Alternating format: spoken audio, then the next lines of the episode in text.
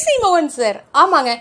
நாடகத்திலேயே ஒரு நகைச்சுவை பாணியை கொண்டு வந்தவர் அப்படின்னு சொல்லி நிறைய பேர் நகைச்சுவை பாணி கொண்டு வந்திருக்காங்க. பட் குரு குரு துரு துரு பரப்பர அப்படிங்கிற மாதிரி ஒரு நார்மலாக இருக்கக்கூடிய கிரேசினஸ் இல்லையா? நம்ம இப்போ கிரேசி இமோஜி எல்லாம் போடுற மாதிரி அந்த காலத்துலேயே வந்து கொடி கட்டி பறந்தாராம் கிரேசி மோகன் சார் இன்ஃபேக்ட் அவருக்கு வந்து இந்த பேங்கிங் டிரான்சாக்ஷன் அதிலெல்லாம் வந்து பெரிய உடன்பாடே இல்லையா? அவர் வந்து இருபத்தி நாலு மணி நேரம் படிச்சுட்டு இருப்பாராம் கதை எழுதுவாராம் இந்த மாதிரி பண்ணிகிட்டே இருப்பாராம் அவரோட பிரதரான மாது மாது பாலாஜி அப்படிங்கிறவரை தான் பேங்கிங் ஃபுல்லாக பார்த்துப்பாராம் அவருக்கு வந்து ஒன்றுமே தெரியாதான் எவ்வளோ பணம் இருக்குது எவ்வளோ டெபாசிட் இருக்குது எது ரெனியூ ஆக போகுது எதை எங்கே கையெழுத்து மட்டும் போட்டு கொடுத்துட்றேன்ப்பா நீ போய் பார்த்துக்கோ அப்படின்ட்டுருவாராம் அதே மாதிரி மோகன் சார் கிரேசி மோகன் சார் என்ன சொல்லுவார் அடிக்கடி அப்படின்னு பார்த்தீங்கன்னா அவங்களோட தாத்தா இருக்கார் இல்லையா? அவர் தான் கூப்பிட்டு வெத்தலை சீவல் பழக்கத்தை அவர் சின்ன குழந்தையா இருக்கும்போதே உருவாக்கி விட்டாரு அப்படின்னு சொல்லி ஒரு காமெடி அதுக்குள்ள காமெடி தாங்க. சரி ஆனால் அவரோட நிறைய ட்ராமாஸ் வந்து யூடியூப்பில் பார்த்தேன். இன்ஃபேக்ட் எப்படியெல்லாம் காமெடி பண்ணுறாங்க பாருங்கப்பா.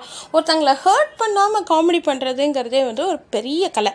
கரெக்டுங்களா அந்த வருத்தப்படாமல் இப்போ நம்ம வந்து நிறைய காமெடிஸ் பார்த்துருக்கோம் இல்லையா? கவுண்டமணி சார் செந்தில் சார் காமெடியெல்லாம் பார்ப்போம். பட் ஒருத்தர் ஒருத்தர் அடிச்சுக்கிட்டு அந்த மாதிரியெல்லாம் இருக்கும்போது தான் அந்த மாதிரி காமெடி பார்த்துருக்கோம். பட் இந்த காமெடி ட்ராமா முடிஞ்ச பாருங்கள் அடடடடான்னு இருக்கும். சரிங்களா? அதே மாதிரி ரெண்டாயிரத்தி பத்தொம்போதில் கிரேசி மோகன் சார் நம்மளெல்லாம் விட்டுட்டு போயிட்டாரு. பட் அது அவர் இறக்குற தருவாயில் கூட அவர் அந்த புகையிலையை வந்து வெத்தலை சீவல் புகையிலேயே வந்து யூஸ் பண்ண தான் சொல்கிறாங்க பிஃபோர் டே வந்து அந்த கூப்பிட்டு சொன்னாராம் வேண்டாப்பா எனக்கு நாளைக்கு கொண்டு வராது அப்படின்னு சொல்லிட்டு சொன்னார். அப்படின்னு சொல்லும்போதே மனசு அப்படி கனமாகுதுங்க. மாது சாரோட இன்டர்வியூ பார்த்தேன். அப்புறம் இப்போ வந்து மேடை நாடகங்கள் கொஞ்சம் கொஞ்சமாக ரிட்ரீவ் ஆகிட்டு வருது. மோகனோட மறைவுக்கு பிறகு அப்படின்னும் போட்டிருந்தாரு. பட் அந்த கலகலப்பு அந்த துருதுருப்பு யார்கிட்டேயுமே இப்போ இல்லை அப்படிங்கிறது உண்மை தான் அண்ட் ஜாயிண்ட் ஃபேமிலி பற்றி நிறைய பேசுவார் மோகன் சார் கிரேசி மோகன் சாரோட இன்டர்வியூன்னு போட்டு பாருங்கள் யூடியூப்பில் நிறைய வரும். அதே மாதிரி அந்த மனுஷன்கிட்டேருந்து நம்ம நிறைய கற்றுக்கலாம் இன்ஃபேக்ட் அவர் சொல்லும்போது கமல் சாரோட வீட்டுக்கு போய் கதை எழுத போனாராம். நிறைய எழுதியிருக்காரு இல்லையா கமல் சாருக்கு. அப்போது எழுத போகும்போது அவர் ஒன்றே ஒன்று தான் சொன்னாராம். எனக்கு வெத்தலை சீவல் துப்புறதுக்கு ஒரு இடம் வேணும். இன்ஃபேக்ட் துப்பிட்டு இருந்தாராம் வெளியில்.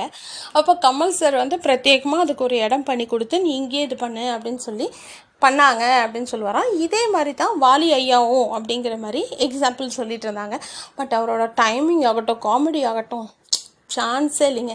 மேன் ஆஃப் காமெடி அப்படின்னு வந்து நாகேஷ் சொல்கிறாங்க but man of comedy dramas and hilarious comedy அப்படின்னா நம்ம கிரேசி மோகன் சாரை சொல்லலாம். ஸோ எத்தனை பேர் கிரேசி மோகன் சாரை மிஸ் பண்ணுறீங்க எத்தனை பேர் கிரேசி மோகன் சாரோட ட்ராமாக்கு இன்னும் ஃபேனாக இருக்கீங்க? இன்ஃபேக்ட் மாது சார் வந்து ஒரு இன்டர்வியூவில் சொன்னார். யாரோ ஒரு அம்மாவுக்கு வந்து முடியாமல் இருந்துதான். அப்போது அவங்க சன் வந்து இந்த ட்ராமாஸ் எல்லாம் பாருமான்னு கொடுத்தோன்னே அந்த அம்மாவுக்கு நல்லா ஆயிடுச்சு அப்படின்னு சொல்லிட்டு ரொம்ப பாராட்டி இது பண்ணாங்களாம். பாராட்டு கூப்பிட்டு சாப்பாடு அதெல்லாம் கொடுத்தாங்க அப்படிங்கிற மாதிரி ரொம்ப நெகிழ்ச்சியான தருணம் அப்படின்னு ஷேர் பண்ணியிருந்தாரு. முடிஞ்சால் யூடியூப்பில் கிரேசி மோகன் சாரோட ட்ராமாஸ் பாருங்கள் கண்டிப்பாக அவரும் இருப்பார். ஒரு சின்ன ரோல்லையாவது நடிச்சிருப்பார். ஏதாவது ஒரு ரோலில் அந்த பரப்பரா துரு துரு காமெடி வந்து அல்டிமேட்ங்க மனசு ரொம்ப இறுக்கமாக இருக்கும்போது கிரேசி மோகன் சாரோட ட்ராமா பாருங்கள் கண்டிப்பாக ரிலீஃபாக ஃபீல் பண்ணுவீங்க. Thank you for listening stay safe